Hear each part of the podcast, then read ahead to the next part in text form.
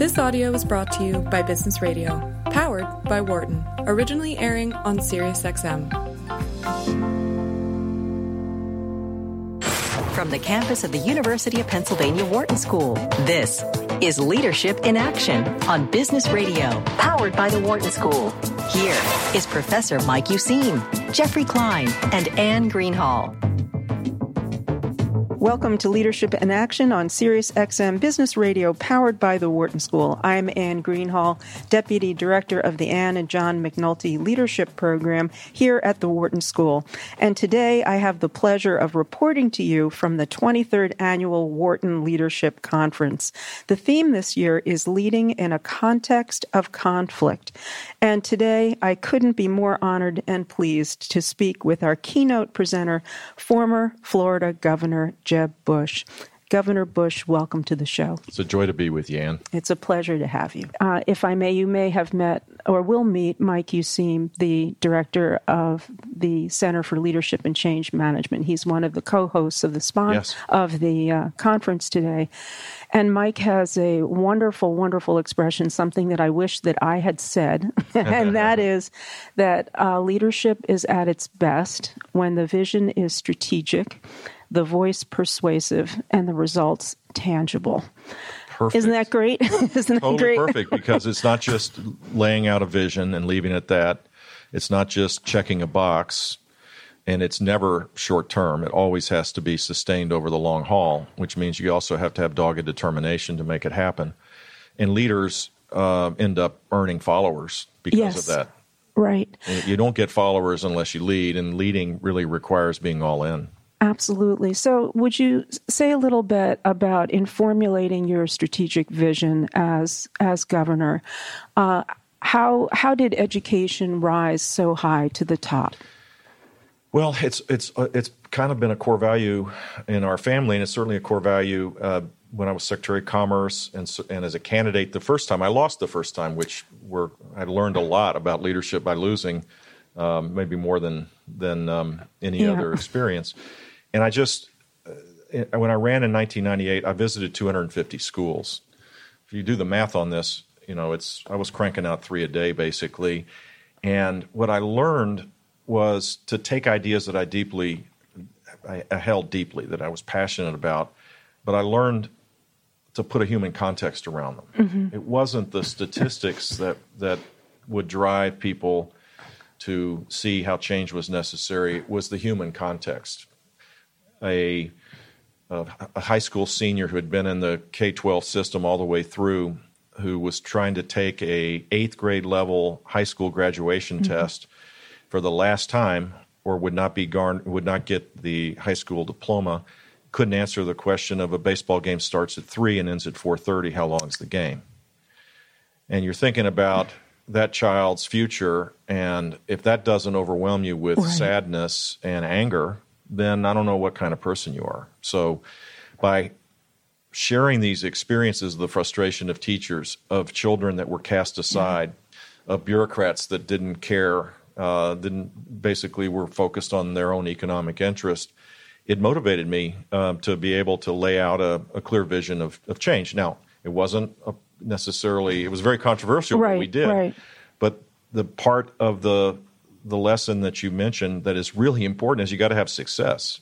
You you all of this effort, the vision and the implementation has to ultimately for it to be sustainable has Yeah. to be successful. And and thankfully in Florida we went we've had 30 years now or 20 plus years of continuous improvement in our graduation rate. So we Yeah. went from 50th now to the middle of the pack. We're number 1 in the country as it relates to low income children Great. for fourth and eighth grade reading. We are uh, top five in the country for Hispanic kids and top five for African American kids. And we're 60% majority minority. And we're 60% free and reduced lunch uh, qualified students. So the mythologies that build up that some kids can learn, some kids can't, that life circumstances drive education outcomes, thankfully, over a long period of time, by our results, we've shattered that myth. And thank God, because imagine the world we're moving towards now. I mean, Right. 1998, what I saw was a danger with a child not being able to answer that question. But now, Yeah. with work being obsolete with all of the innovations taking places, you know, place where literally um, through artificial intelligence and big data analytics and automation, we're going to just wipe out huge swaths of uh, middle income work. We got to raise the level of our game big time. Oh, so good. Now, when you when Not I everybody goes to Wharton. well, we're delighted to have you here. uh, when in responding to my question about strategic vision, you mentioned you you said essentially that the facts don't speak for themselves. In other words, in order to get people to align with you, you have to convey a, mes- a message that is backed by data but has that emotional appeal. Yeah. So I'm I'm trying to imagine as governor you you know it's it strikes me uh, yes you have people reporting to you so in that regard there's an executive component to it. But it strikes me that most of the work is highly legislative. In other words that you get what you want through influence.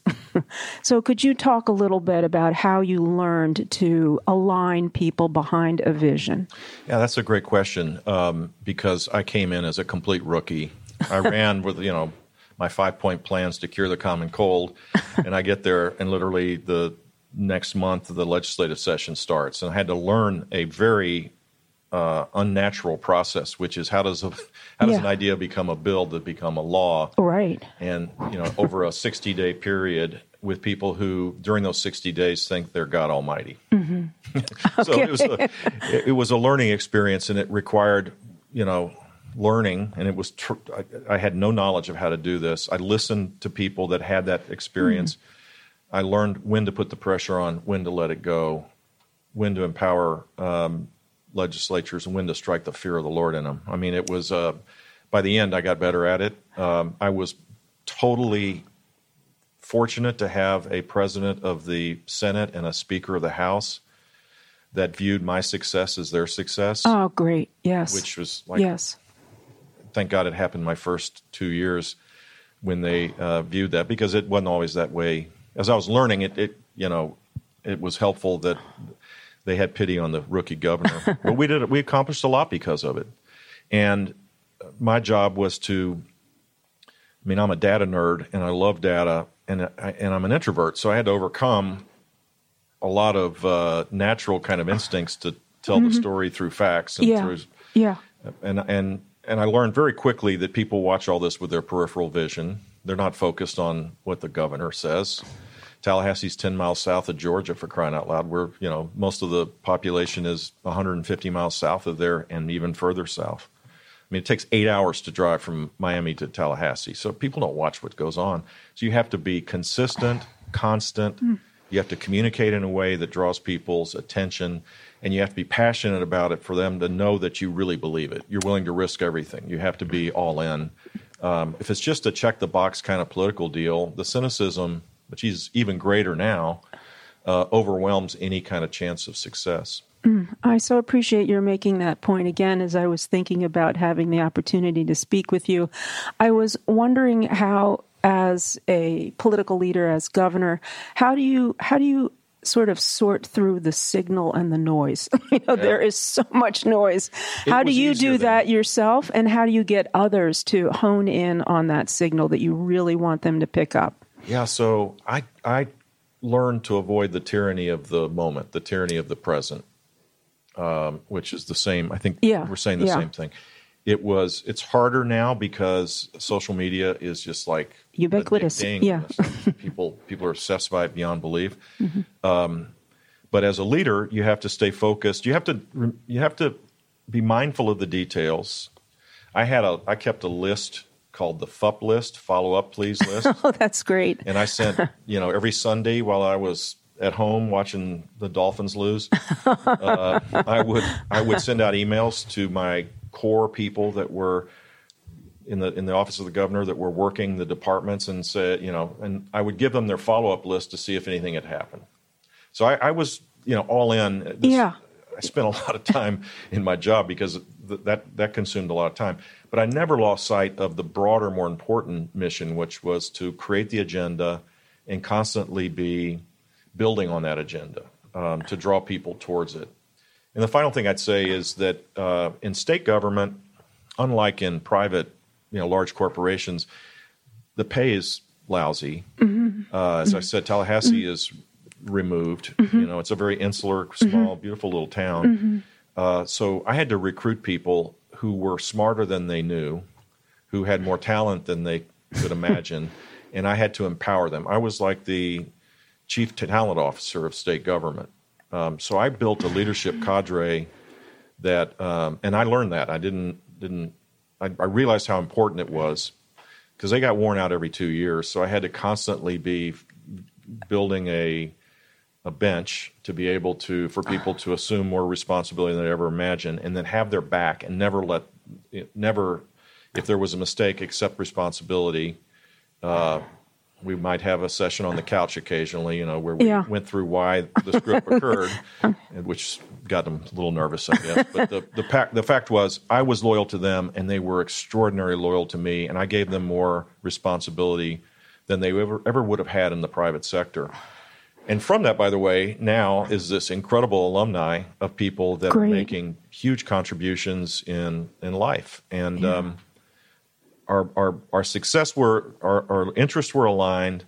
They were empowered to do their mm-hmm. job. Mm-hmm. I had their back, and they were fearless. Mm, that's and, great. Um, it was helpful. Yeah, and you know, I'm hearing a theme here: education of young people, children in Florida, and also the empowering of the people, the cadre who work work with you. Yeah. So education is running through both in your in your immediate work and the work that you yeah. influenced as governor. And in, in, the the cool part of the job was I didn't like I was relatively young. Um, my I was you know I had a successful business, but these public leadership challenges were new. It's one thing to run. You know, you can do that okay or not, and it doesn't necessarily translate directly into running an enterprise that has 130,000 employees and a 75 billion dollar budget with incoming coming at you like nobody's business. Florida's like, are you kidding? It's the are you kidding me state. I mean, stuff happened every day that, yeah. that you could get distracted from yeah. the broader mm-hmm. uh, broader agenda. So I learned this. It was it was a extraordinary experience because every day I learned as I went along. And um, I guess that's another leadership skill that I, I think is lacking today in public life. People aren't as curious intellectually uh, as they should mm-hmm. be, and they're not as humble as they need to be mm-hmm. to be mm-hmm. able to learn along the way to be better. This is Leadership in Action on Business Radio, Sirius XM, Channel 132. I'm your host, Anne Greenhalgh, and my guest this half hour is former Florida Governor Jeb Bush, the keynote speaker at Wharton's 23rd Annual Leadership Conference. Now, you've said so much, but let me pick on one point. Uh, you've spoken about being all in and also about having that follow up list. You know, to, so though there's a wonderful balance here. And again, you're reminding me of an interview I had last year with um, uh, retired general, an, an, another Stanley McChrystal. Oh yeah, who has this great expression. It may be ubiquitous in the military, but it was new to me, and that is, he said that he prefers to lead with eyes ha- eyes on and hands off. And so I'm just wondering yeah, if you great... isn't that great? So how would you describe your leadership style similarly? Well, I, that would be a little, uh, as my mom would say, a little braggadocious to compare myself to Stanley McChrystal. But yeah, you've got to have uh, you you've got to empower people, and you but you can't be negligent. You have to know what's going on. Part of the uh, part of the reason why I did what I did, which required literally you know, probably an extra two hours a day. So from 14 to 16 kind of deal. Yeah. Uh, uh, hours a day. Uh, part of it was I wanted people around me to have a servant's heart.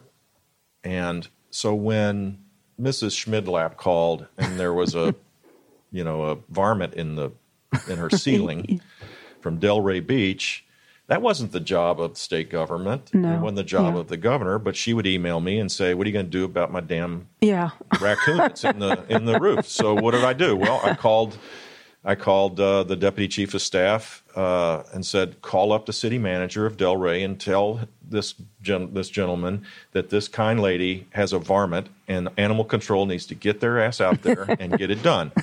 So I didn't know if that actually happened. So by Sunday, you know, I was on my FUP list. I would, ah, you know, I would oh, respond great. to the poor worker, my colleague, and did you get the city manager? And the answer typically was yes, and the varmint was taken out. So the standard thing in government is say, well, that's not my job. Yeah, yeah. That's, you got to call the right. mayor. Right. And uh, I wanted to try to create a culture because Tallahassee and state government is so removed from everyday life that what a joy.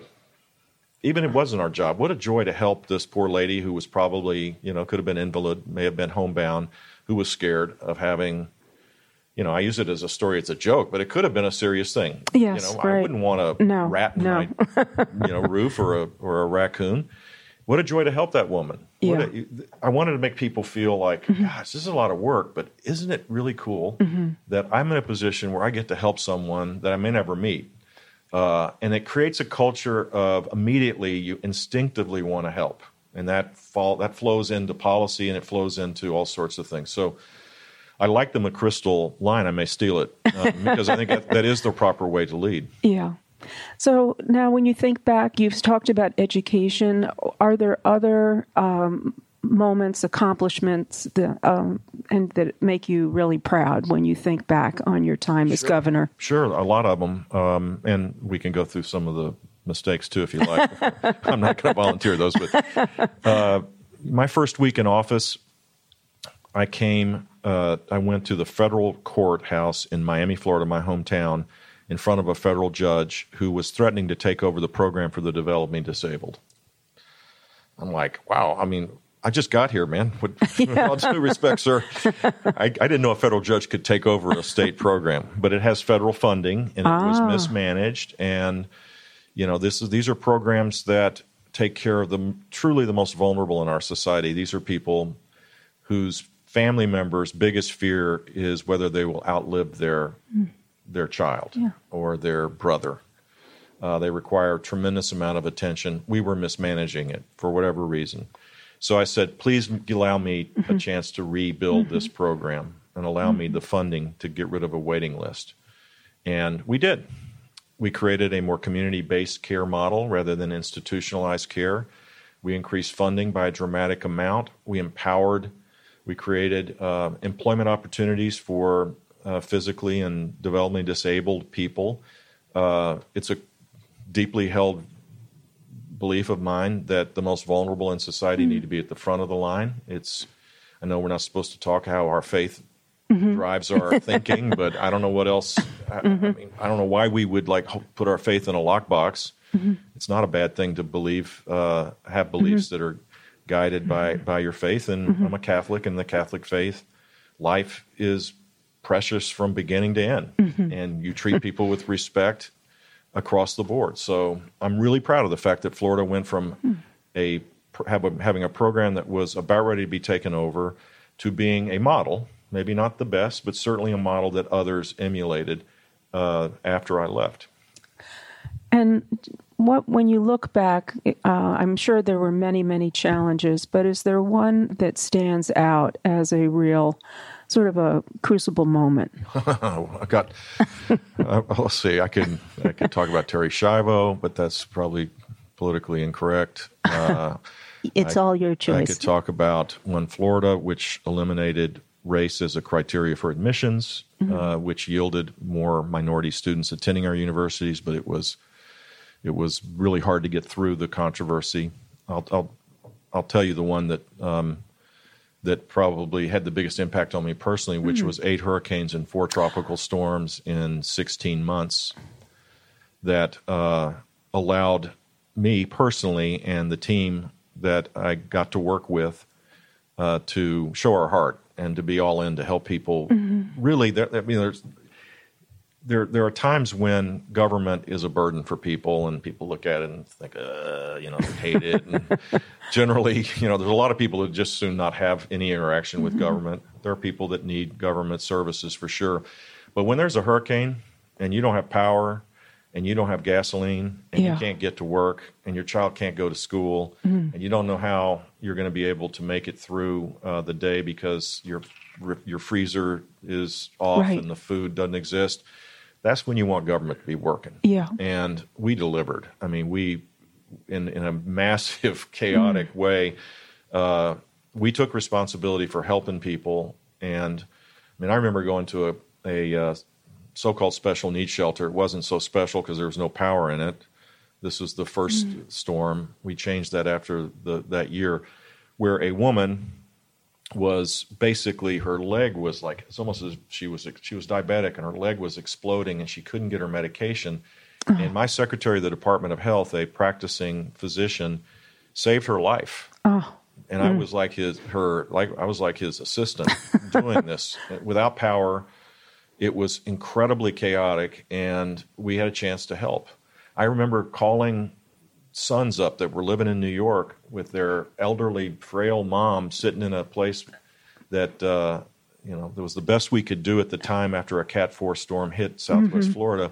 Calling him after the phone service came back and saying, "Get your butt down, down here." Yeah. it's not my job to take care of your beautiful mom. I'm looking at her, and she is she is gorgeous, and she loves you, and you should love her. This is your chance to pay back. So, you know, having those chances to to help people when they really need it is like the greatest joy that anybody that wants to serve can ever do. No, really wonderful. We have just a few minutes, so I'm wondering now.